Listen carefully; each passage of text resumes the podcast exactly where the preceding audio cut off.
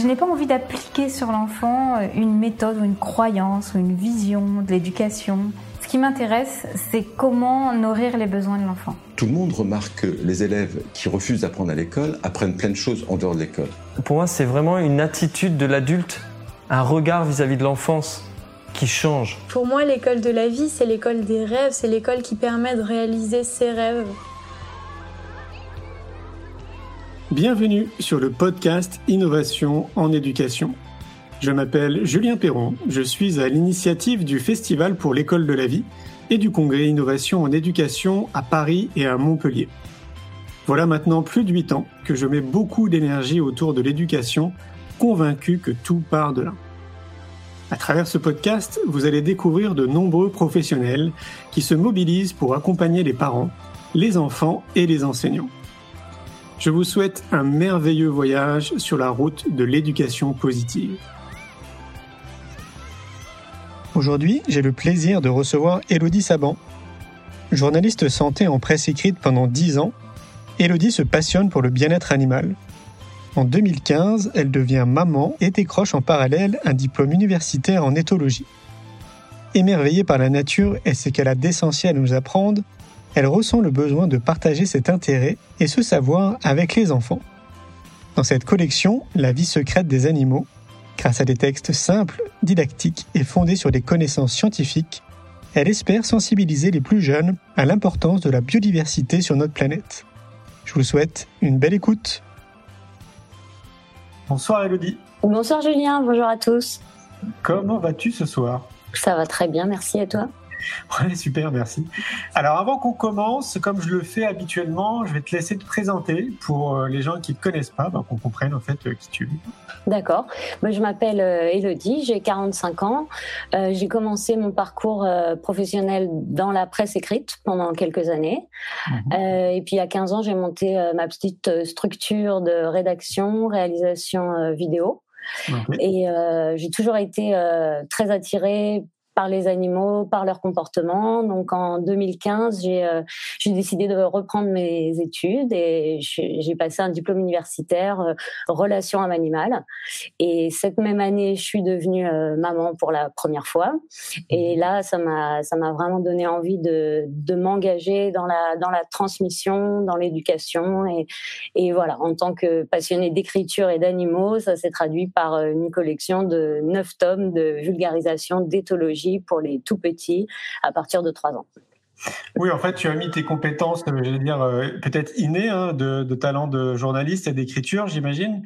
Euh, oui, j'aime beaucoup. j'ai toujours écrit, oui, oui. J'ai commencé dans, dans l'écriture à 19 ans, ouais. Ok, mais alors, qu'est-ce qui s'est passé? Peut-être que tu peux nous raconter. Tu dis que tu as eu un déclic euh, quand tu as été pour la première fois maman. Euh, bon, bah, j'imagine, moi je ne suis pas parent, je ne suis pas papa.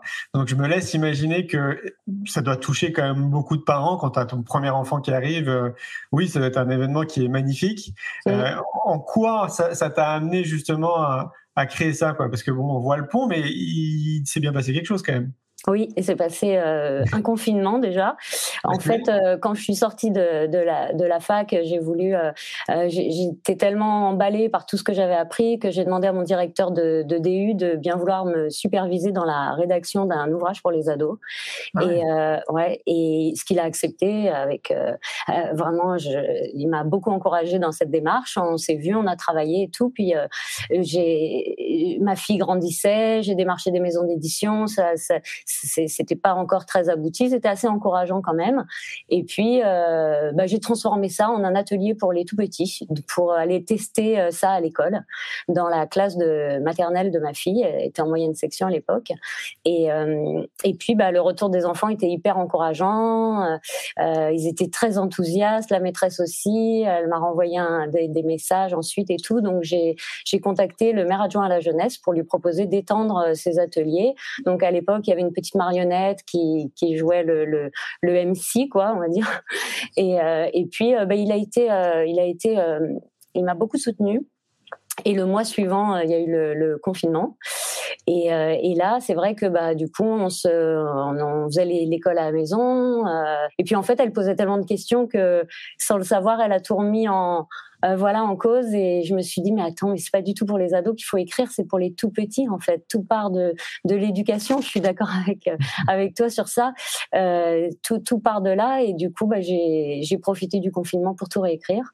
Et puis euh, et puis voilà j'ai ensuite démarché des maisons d'édition. Et puis j'ai eu la chance de, rencontrer mon éditrice et qui m'a donné ma chance. D'accord. Alors, est-ce que tu peux nous euh, préciser ce que c'est l'éthologie, puisque j'imagine qu'il y a des gens euh, qui ne savent pas ce que c'est Oui. Alors, l'éthologie, c'est la science de l'observation du comportement des animaux et de l'homme. Et c'est une science qui est née dans les années 30-40, euh, même si Platon, Socrate, tout ça était déjà intéressé par le comportement des animaux, vraiment. Et, mais on a mis un mot dessus dans, voilà, au siècle dernier, donc c'est assez récent finalement. Et, depuis 50 ans, on apprend, on apprend beaucoup de choses. Euh, oui, oui, on apprend beaucoup de choses sur le comportement des animaux. Vraiment là. Euh, ouais, vas-y. Vas-y, vas-y. Non, en fait, la question que je me posais, c'est oui, alors on apprend des choses, mais en quoi euh, c'est bénéfique pour nous, en tant qu'être humain, d'apprendre du comportement des animaux?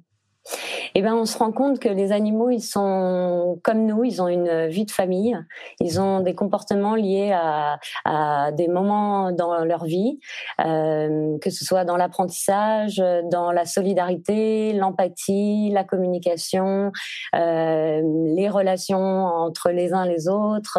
Euh, voilà, ils ont ils ont une vie, ils ont une vie qui leur est propre. Et d'ailleurs, c'est le, il y a un concept qui s'appelle l'Umwelt qui a été développé par euh, Jacob von Wechskull euh, au siècle dernier, euh, qui, qui explique que chaque être vivant vit dans, dans un monde qui lui est propre. Donc, une chauve-souris et une abeille, même si elles partagent le même environnement, elles n'auront pas le même monde, elles vivront pas dans le même monde sensoriel. Et, et c'est pareil pour nous, c'est pareil pour les animaux. Et voilà, on a ils ont des comportements liés à leur espèce. Hmm. Et en quoi, euh, parce que j'aime bien l'idée de ce titre, euh, si l'éthologie était enseignée dès la maternelle, hmm, en quoi justement, ouais, quelle serait la plus-value? Parce que, euh, bah, comme tu disais tout à l'heure, moi c'est ce que je prêche, je me dis en fait tout part de l'éducation, donc plus on va amener les enfants euh, moi, je, mets ça dans une grande enveloppe que j'appelle la connaissance de soi. Donc, euh, l'idée, c'est d'apprendre à se connaître le plus tôt possible pour savoir qui on est, de connaître nos excellences, vers quoi on a envie de tendre, qu'est-ce qui nous fait vibrer, comprendre nos émotions, etc. Vraiment, le domaine de la connaissance de soi. Je me laisse imaginer que l'éthologie pourrait rentrer dans cette grande enveloppe de la connaissance de soi, mais en quoi justement de l'amener le plus tôt, bah, le plus tôt possible, que ce soit d'ailleurs à l'école ou même chez nous, en fait, hein, dans notre foyer en tant que parents. Qu'est-ce que ça peut changer selon toi, euh, en tant qu'individu, quoi, quand il va grandir? Bah, ça développera euh, l'empathie, euh, l'empathie envers les animaux chez les enfants, la connaissance aussi. Je pense que de leur de leur apprendre le comportement des animaux va évidemment faire d'eux des adultes conscients des enjeux majeurs, conscients de de de la préservation indispensable et nécessaire des habitats naturels des animaux. Euh, effectivement, on, est, on, on, constate d'année en année l'effondrement de la biodiversité, les chiffres sont alarmants et c'est vrai que ben, ce sont nos enfants qui vont hériter de la de la planète plus tard. Donc euh, euh l'idée c'est ça, l'idée c'est euh, qu'ils soient sensibilisés à, la préservation de la biodiversité, y compris les les animaux du coup qui en font partie.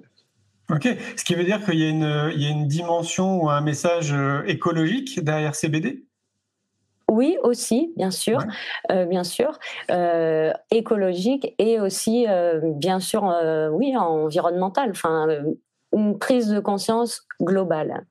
D'accord. Bien comprendre que les animaux font partie de la biodiversité, que l'effondrement de, des espèces euh, est une catastrophe et que effectivement si on si on, on, arrêtait les activités humaines liées à la surpêche, au braconnage, à la destruction des habitats naturels, euh, on pourrait espérer sauver des, des espèces de l'extinction. C'est clair. Tu veux dire que c'est ce que tu amènes dans la BD Ouais.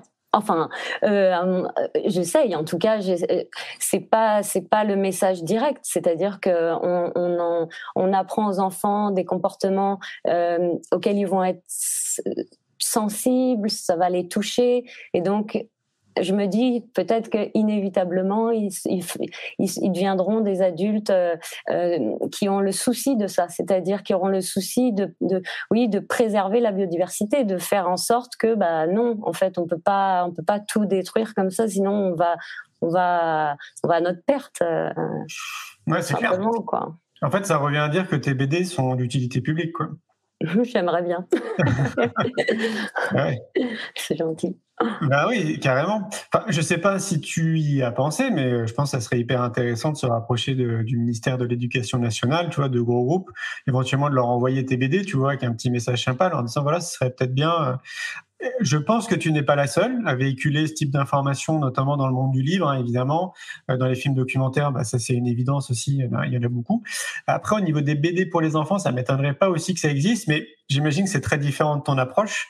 Euh, quoi qu'il en soit, je pense que ça, mériterait quand même, tu vois, de tenter. Quoi. En tout cas, moi, tu sais, quand j'ai sorti mes films, euh, j'ai sorti un premier film, c'est quoi Bonheur pour vous en 2017, et puis après l'école de la vie, bah, je leur ai envoyé les DVD. Hein. Je leur ai dit voilà, moi, je suis prêt à vous à faire en sorte que les films soient soit gratuit en fait pour les écoles.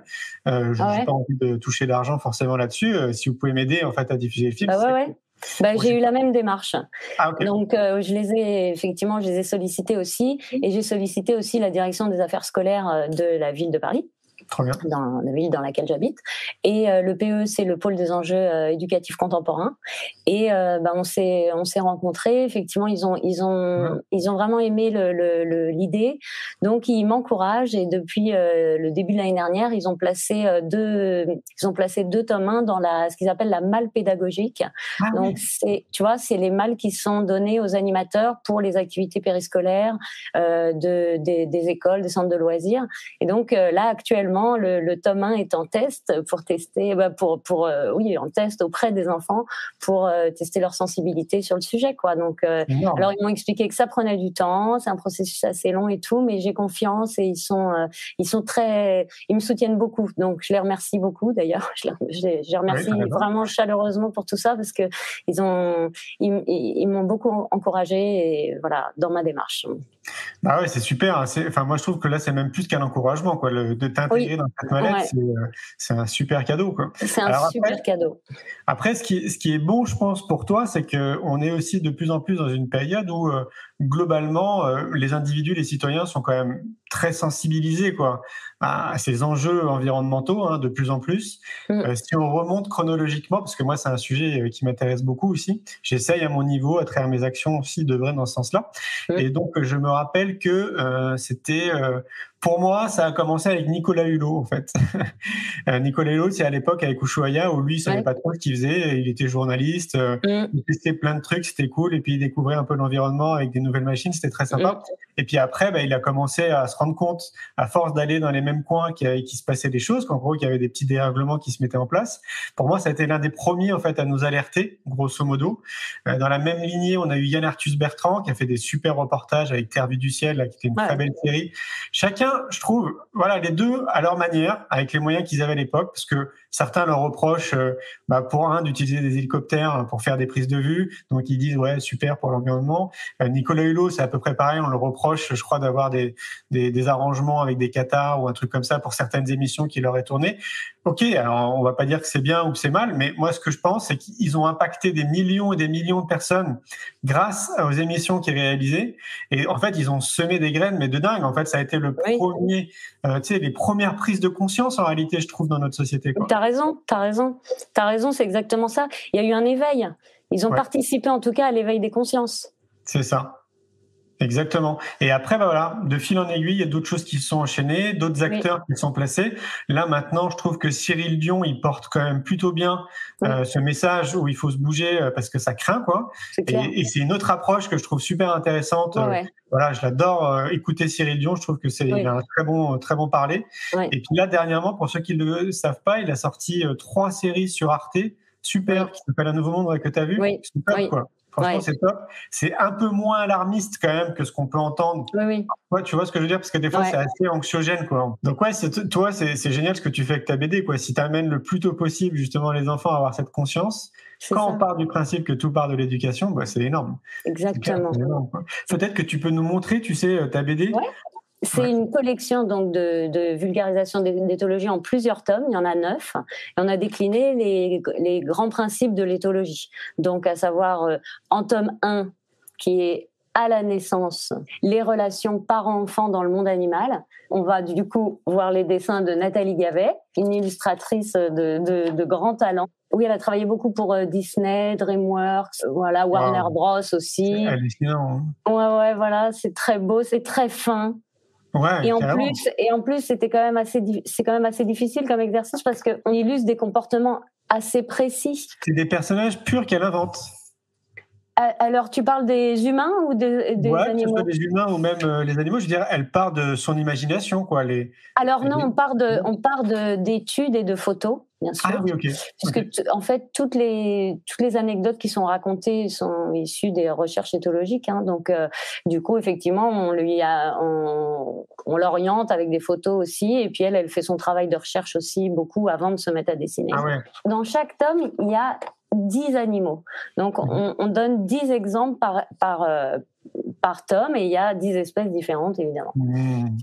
imaginé aussi une version audio ah bah oui oui on a imaginé oui on, aimerait bien on aimerait bien pourquoi pas ouais ce serait ah tout ça c'est sous le c'est raconté par Ama et Cosmo deux petits éthologues en herbe oh qui, nous font voyager euh, dans, bah, dans, dans, dans, tous les tomes en fait donc le premier tome, c'est à la naissance, c'est les relations parents-enfants dans le monde animal, et ensuite euh, on a l'apprentissage. Donc ça va s'appeler à l'école. On va voir comment les, les, animaux doivent apprendre à faire des choses pour se débrouiller dans la vie, en plus de, de, de des apprentissages innés, enfin c'est-à-dire c'est pas des apprentissages du coup, mais de, de, de, de ceux avec quoi ils naissent, on va dire. Et ensuite il y a le tome 3, c'est à la récré, ce sera sur le jeu. Est-ce que les animaux jouent? Lesquels? Euh, Pourquoi ils mmh. jouent? À quoi ça sert de jouer aussi?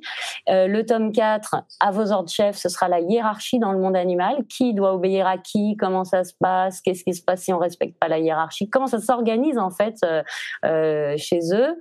Le tome 5, ce sera l'amour. Comment est-ce qu'ils s'aiment? Ça va s'appeler À la folie passionnément. Le tome 6, tous unis, ce sera la solidarité, euh, les relations inter-intra-espèces, comment est-ce qu'ils comment est-ce qu'ils peuvent être euh, trouver des solutions pour euh, s'entraider. ensuite, on a le tome 7, vous avez un message, c'est la communication, comment est-ce qu'ils se transmettent des messages, parce qu'ils n'ont pas la parole. le tome 8, Allô docteur, comment est-ce qu'ils se soignent dans la nature, l'automédication. Et le tome 9, euh, le dernier, que d'émotions, évidemment, sur euh, voilà, les émotions dans le monde animal. Ah, c'est génial. Parce qu'en fait, bah ouais, mais carrément. Et donc, quand je t'écoute, c'est ce que je me dis, c'est que, évidemment, tous les thèmes là que tu choisis, il y a une vraie transposition aussi en tant que nous, en tant qu'être humain. Exact. Tu vois? Donc, euh, bah ouais, c'est ça qui est intelligent, c'est que du coup, ça peut que les inspirer aussi eh à agir, tu vois, de la même exactement, manière. Exactement, exactement. C'est ça, exactement. T'as tout ah, compris. c'est ça. Ouais, il faudrait que tu imagines, bah, si, si tu as imaginé une version audio, c'est une bonne idée. Est-ce que tu as pensé aussi à une version vidéo? J'adorerais. Tout est possible. Tout est possible, ouais. Oui, parce ben, en fait, ça nous donne plein d'idées, on a plein de, et puis aussi on a des bons retours. On est quand même euh, vraiment, on est très content, on est très encouragé par euh, de, voilà de, de, différents horizons et tout. Donc on est, on a plein d'idées. Du coup, on est vraiment content. Je trépigne quoi. je vais bien te croire. Je vais bien te croire.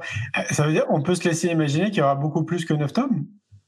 Non, alors la collection c'est neuf tomes parce que vraiment ça ça ça hum, ça balise les grands thèmes de l'éthologie. De voilà, en tout cas en, dans l'idée de ce qui peut en être vulgarisé pour les tout petits en tout cas. Mais après j'ai plein d'autres plein d'autres idées ouais pour euh, pour enrichir euh, pour enrichir ouais les tout ça quoi. Ça. Est-ce que tu peux nous tu peux nous en parler ou c'est euh, ça Non, pas trop. pas trop, pas trop. Mais par contre, je reviendrai avec plaisir. D'accord, bah ok, ça marche. Mais écoute, en septembre 2024, ouais. euh, ça sera la sixième édition du Festival pour l'école de la vie à Montpellier. Génial. Donc, euh, je t'enverrai un texto après notre échange pour que tu y penses, pour que tu puisses te le noter quelque part. Super. Parce que là aussi, c'est un gros événement. Il y a 15 000 personnes qui viennent de la France entière. Génial. Il y a 220 exposants, 35 conférences, des animations, des débats et tout, etc. Enfin, c'est un lieu qui est magnifique. Déjà, on est dans un château qui est sublime. Donc là, c'est parfait, en fait, aussi pour toi, tu as d'être présent Génial. dans un Génial. Ah, mais non, mais avec plaisir. Je me réjouis. Ok. Euh, Quand on parle d'animaux et que bah, tu parles en fait de tout ce que tu mets en place, je me laisse imaginer que toi, tu as des animaux à la maison. Oui, j'ai un chat. T'as un chat, ok. Je vis à Paris, donc je n'ai qu'un chat. Euh, puisque bon voilà, j'habite dans un petit appart, mais euh, bon déjà on a la chance d'aller souvent à la campagne, donc elle peut gambader comme elle veut. Et mais j'ai toujours été euh, très proche. Ouais, quand j'étais petite, on avait un grand jardin, on avait, on a eu plein d'animaux de toutes sortes, des chiens, des chats, des lapins, etc. Et puis j'ai monté à cheval depuis toute petite. Je, depuis que j'ai oui, j'ai peut-être 6-7 ans. j'ai eu mon galopette à, à 13 ans, toi, tu vois. Donc ah, j'ai toujours été. C'est quoi un galopette euh, Gallo 7, euh, bah, c'est euh, bah, un des, des, stades de, de, dans l'équitation, quoi. Mais c'est justement par l'équitation classique que je me suis intéressée à l'éthologie, en fait, parce que j'ai découvert avec le temps qu'il existait quelque chose qui s'appelait l'équitation éthologique. J'en avais jamais entendu parler en centre équestre classique et tout. Et puis, je suis allée faire un reportage, comme tu disais, je fais de la vidéo et je suis allée faire un reportage sur un éthologue en Bourgogne. Et, euh, et là, ça a été la, le déclic, quoi, la révélation, je me suis dit, ah, attends, tu montes à cheval comme ça depuis toujours, ça va pas du tout, tu tiens pas compte du tout du comportement de ton cheval et tout. Et donc, bah oui, ça a tout changé, quoi. Et puis de là, voilà, ça m'a amené à l'éthologie euh, en général, quoi.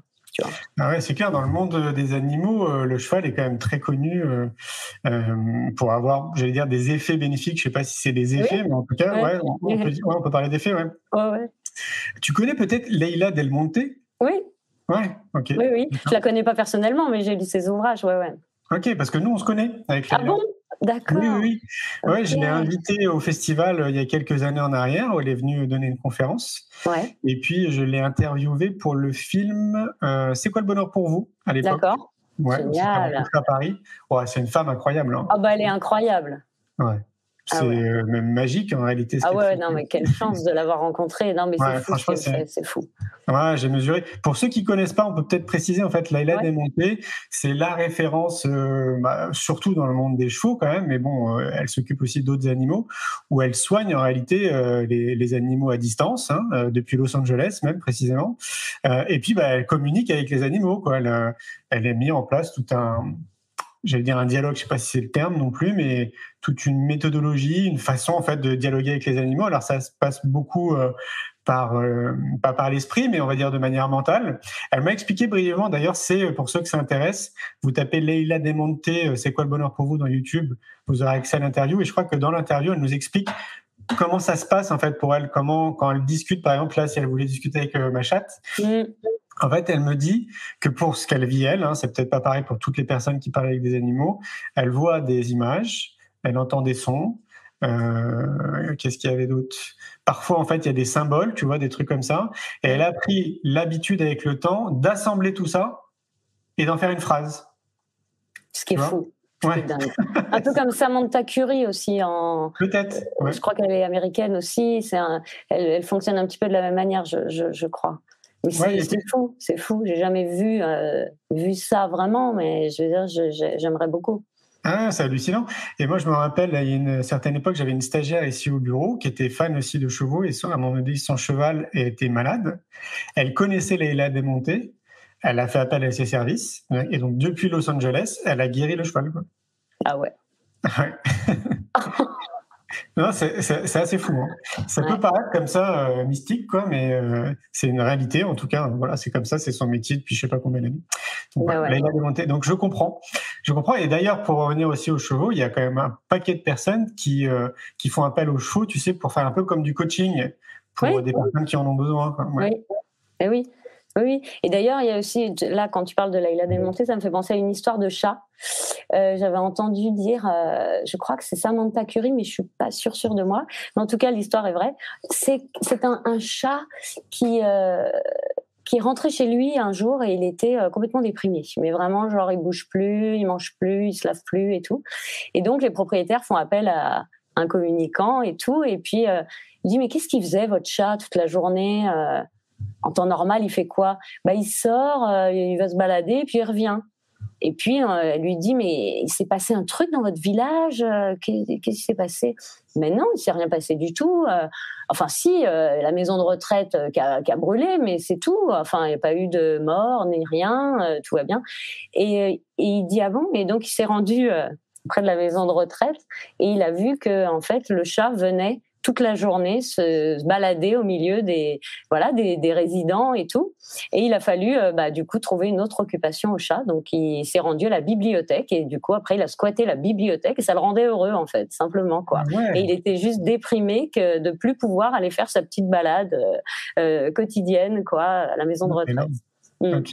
Bah oui, en fait, ça, ça, montre ce que tu montres dans ta médée, quoi. Donc euh, que les animaux ont une vie, qu'ils ont des habitudes, qu'il y a des choses qu'ils aiment bien, euh, d'autres qu'ils aiment pas. Euh, ouais, c'est clair. Hein. Moi, je le vis aussi avec ma chatte. Hein, je vois bien, mm. hein, franchement, que déjà qu'il y a une vraie connexion entre tous les deux, mm. euh, qu'on n'a pas besoin en fait de verbaliser les choses et qu'on se comprend. Et, et, parfois même, je trouve qu'elle a une attitude, parfois d'être humain. Tu sais, dans quand tu, tu vois ce que j'ai ouais, ouais, ouais, C'est assez déroutant, quoi. en tout cas, elle montre sa présence. Enfin voilà, c'est vraiment très intéressant. C'est vrai que moi, dans l'idéal, j'aurais préféré avoir un, animal, mais plutôt à la campagne, pour qu'il puisse profiter de l'air libre, etc. Et euh, quand, on s'est rencontré avec Niaoli, euh, j'ai cru comprendre, en fait, elle était toute petite, si elle avait 3-4 mois. Je me suis laissé imaginer qu'elle n'avait pas connu en fait euh, l'extérieur, qu'elle avait plutôt connu que de l'intérieur. Donc je me dis c'est peut-être moins déstabilisant pour un animal qui n'a pas connu c'est la liberté tout le temps. Parce que c'est vrai que es, bon, bah, elle est enfermée dans un appartement, quoi. Ouais, ouais, ouais, ouais. Bah, après, euh, ça, je, je, je, je, sais pas trop. Mais en revanche, je vois, par exemple, moi, j'ai eu euh, donc ma chatte Loulou qui a 8 ans, 8 ans et demi maintenant. Quand on l'a trouvée, elle avait 4 euh, semaines. Donc, elle était pas du tout sevrée. Et euh, bah, ça a été un peu la catastrophe, quoi. C'est-à-dire qu'elle elle a grandi, elle avait énormément de troubles du comportement, et c'est pile à cette époque que je suis retournée à la fac aussi pour comprendre en fait ce qui allait pas chez elle, quoi. Et ah elle était juste pas finie d'être sevrée puisqu'un chat ça doit pas on peut, ça doit pas quitter sa mère avant ses trois mois comme un chien quoi. Donc euh, du coup elle n'était pas du tout sevrée. Et elle avait plein de troubles du comportement. Elle c'était dingue. Elle mordait elle était toute, bizarre et tout. Et puis avec euh, avec du travail, on a réussi, euh, voilà, à faire que maintenant elle, elle va très bien et tout, et en prenant compte de l'environnement dans lequel elle vivait et en prenant compte des comportements euh, nécessaires euh, de son espèce, quoi. Mais oui, c'est clair. Ce, qui veut dire que chez toi, c'est un peu ton premier labo, non, entre ton enfant. Ouais, ouais je t'avoue que ouais, c'est vrai, c'est vrai, c'est vrai. Je, je, j'aime bien même. C'est, je fais des, je, fais comme mes petits tests, quoi. tu arrives à transmettre ça. tu nous as pas précisé, c'est une fille ou c'est un garçon que tu as? J'ai une petite fille. Ben, c'est, c'est elle en fait, tu vois. Elle est là. Ah, d'accord. Ok. Elle est ici. Et du coup, tu arrives à lui transmettre tout ça?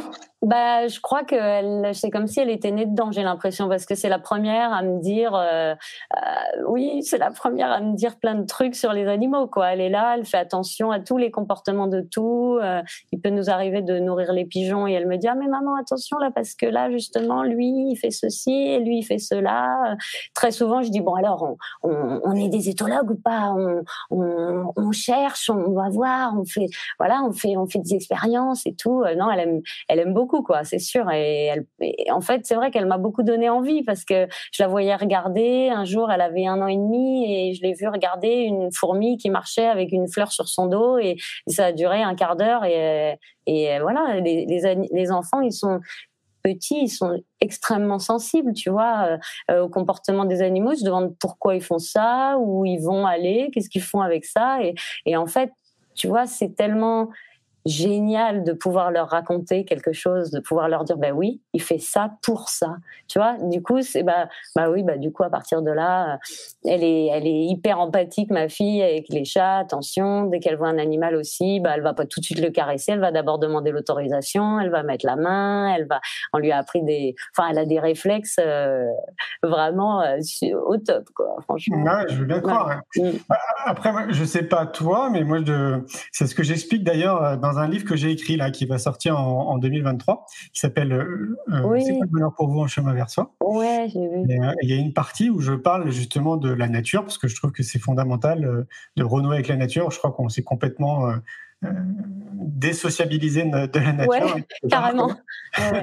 et donc moi, je passe, j'essaie un maximum de passer du temps de temps et quand je t'écoute, ça me fait penser à ça. En fait, je me rends compte que justement, en considérant la nature comme un frère, comme une sœur, comme euh, quelqu'un en fait qui fait partie de ma famille, euh, bah moi je je passe pas, par exemple, je laisse les fourmis passer ou je vais contourner les fourmis pour pas les embêter, Bah oui. ou euh, je vais, je sais pas si je vois un, un scarabée qui est retourné sur le dos, je vais le remettre droit, tu vois. Enfin, plein de petits détails, on Ah va oui. dire, des, Ah oui. trucs comme ça, mais pour moi qui ne sont pas des détails. Ouais. Et en fait, je remarque avec le temps que j'ai l'impression que du coup la nature aussi elle me considère euh, bah, comme faisant partie d'elle et donc euh, bah, c'est le papillon qui vient se poser sur toi c'est la Ouais. biche qui vient avec son enfant qui est pas très loin Ouais, euh, pour aller boire de l'eau tu vois au bord de la ouais, rivière génial. elle se sent en sécurité Euh, plein de petites choses comme ça et en fait du coup ça rend la, la vie mais magique tu vois Mais oui, Et, Exactement. je pense ça.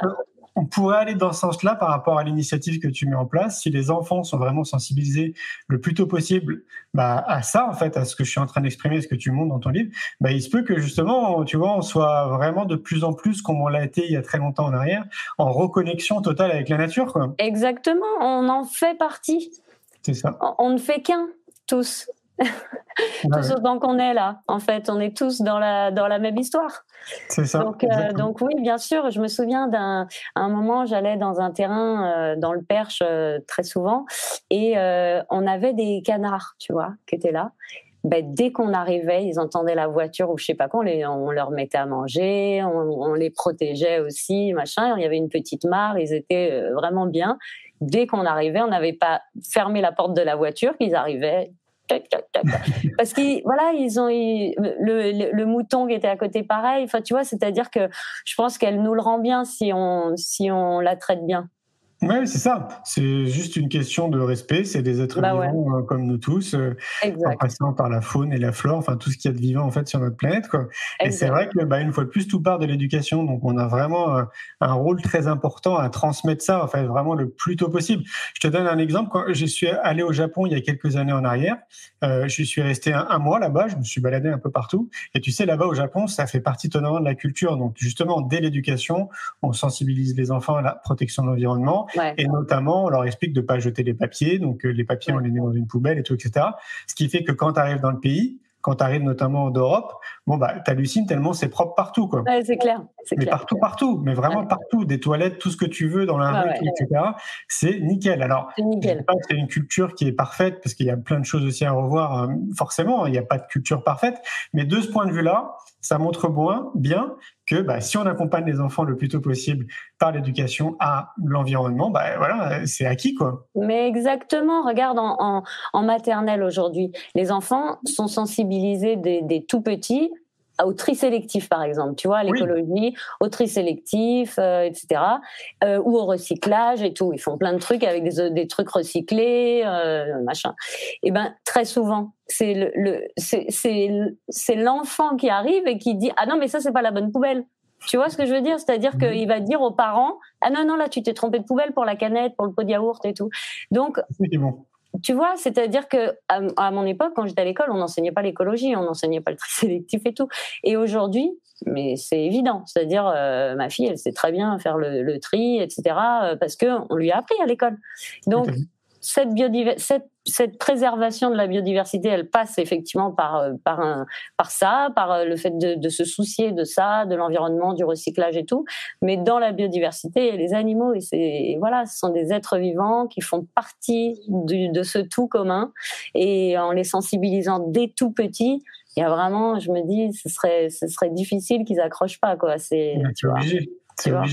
Donc au respect, au respect de la vie animale, au respect de son habitat, au respect de, de ben voilà, s'il a besoin de ça pour vivre, il faut pas lui enlever en fait. Euh, Ouais, voilà, on est tous là pour respecter un peu nos modes de vie et, et notre monde propre, comme disait Wexkull, tu vois. Chacun son monde propre, mais du coup, on vit pas tous dans le même monde sensoriel, mais par contre, on pourrait vivre tous ensemble. C'est ça qui est beau. Complètement. C'est aussi Philippe Nicolas. Je sais pas si tu connais Philippe Nicolas. Non, Euh, il se définit comme un ancien, un enseignant trappeur d'accord. euh, qui, euh, qui a une grande démarche justement pour sensibiliser les enfants le plus tôt possible à notre planète de manière beaucoup plus Ouais. globale. Et le, lui, il passe par, euh, bah, c'est par un autre, un autre biais, c'est-à-dire qu'il essaye de, le plus souvent possible dans l'année de leur faire vivre des expériences, donc directement en fait dans la nature. Donc, euh, Ah ouais, on peut dire que comme des colos en fait, si tu ouais, veux. ouais. mais à des dimensions euh, qui sont bien plus importantes que d'écolo, parce que là, par exemple, le dernier projet qu'il a mis en place, c'est de partir au Groenland. Ils l'ont déjà fait hein, avec euh, toute une classe, je crois, d'une vingtaine d'élèves, avec des scientifiques pour aller faire des mesures.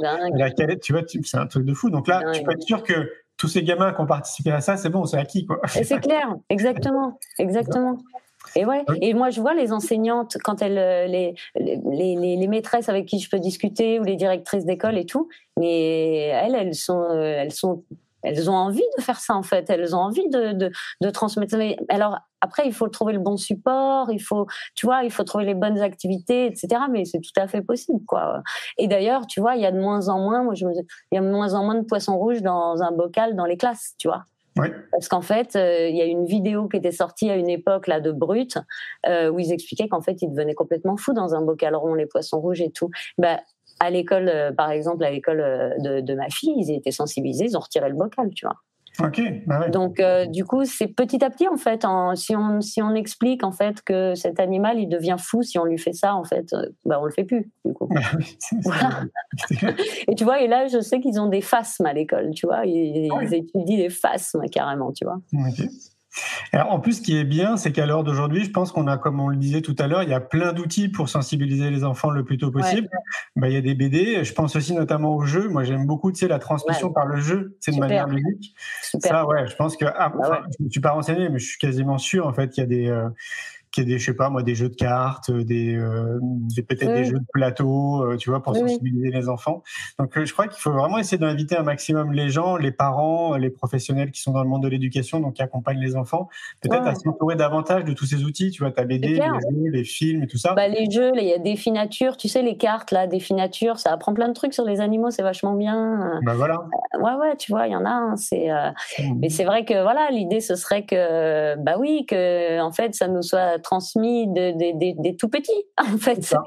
tu vois Histoire qu'on sache où on vit, quoi. Avec qui on vit et où on vit. Comme ça, on respecte tout le monde et puis tout va bien. C'est ça, et puis surtout ce qu'on peut faire pour essayer de maintenir cette planète euh, dans une bah bonne, euh, une bonne atmosphère, avec euh, des animaux où tout le monde se comporte, on va dire, oui, de manière, oui, comme si on était tous des frères et des sœurs, qu'on respecte, tout le monde. De manière responsable, finalement. Voilà, c'est ça, ouais. Bon, alors Elodie, comment on fait pour te contacter pour les gens euh, qui aimeraient te, donner un coup de main? Alors génial, bah écoute, on va sur la vie secrète des animaux.fr ou sur les réseaux. Donc on est sur Instagram, la vie secrète des animaux underscore ou la vie secrète des animaux sur Facebook. Euh, il y a un petit onglet sur le site internet la vie secrète des animaux.fr, contacter l'auteur. Euh, nous on est on est ouvert à toute proposition. Et euh, voilà, on accueille toutes les bonnes âmes, euh, tous les acteurs qui veulent, publics ou privés, qui voudraient, euh, voilà, qui voudraient participer bah, à ce projet. Hein. Ok. tu n'as pas donné d'adresse mail pour les gens qui m'ont envoyé un mail? Ah oui, la vie secrète des animaux. attends, c'est quoi Non, c'est contact at la vie secrète des animaux.fr. Ok. Et donc, il y a un site internet. Si on tape La vie secrète des animaux, on tombe tout de suite sur le site. Ok. Exact. Trop bien. C'est top ce que tu fais, Elodie. Merci. Oh, merci, Julien. Merci. Bah, c'est vraiment merci beaucoup pour de m'avoir invité. Merci. et, voilà, je reviendrai pour le tome 2 peut-être. Oui, carrément. Et je t'envoie tout de suite après un texto avec euh, mettre en, reminder sur ton agenda le festival en 2024. Carrément, septembre 2024, c'est noté. Passe une belle soirée. Merci toi aussi, Julien. À, bientôt. Au revoir. Au revoir.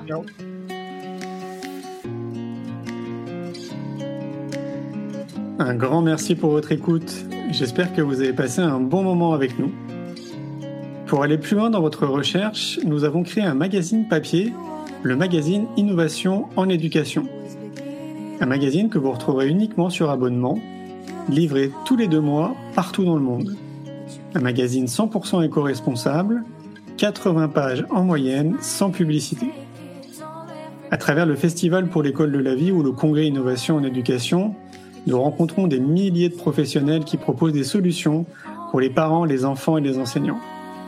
Ce magazine se veut être un pont avec le podcast, nos événements et les films que j'ai réalisés. On se retrouve maintenant la semaine prochaine et entre-temps, je vous souhaite une très belle route.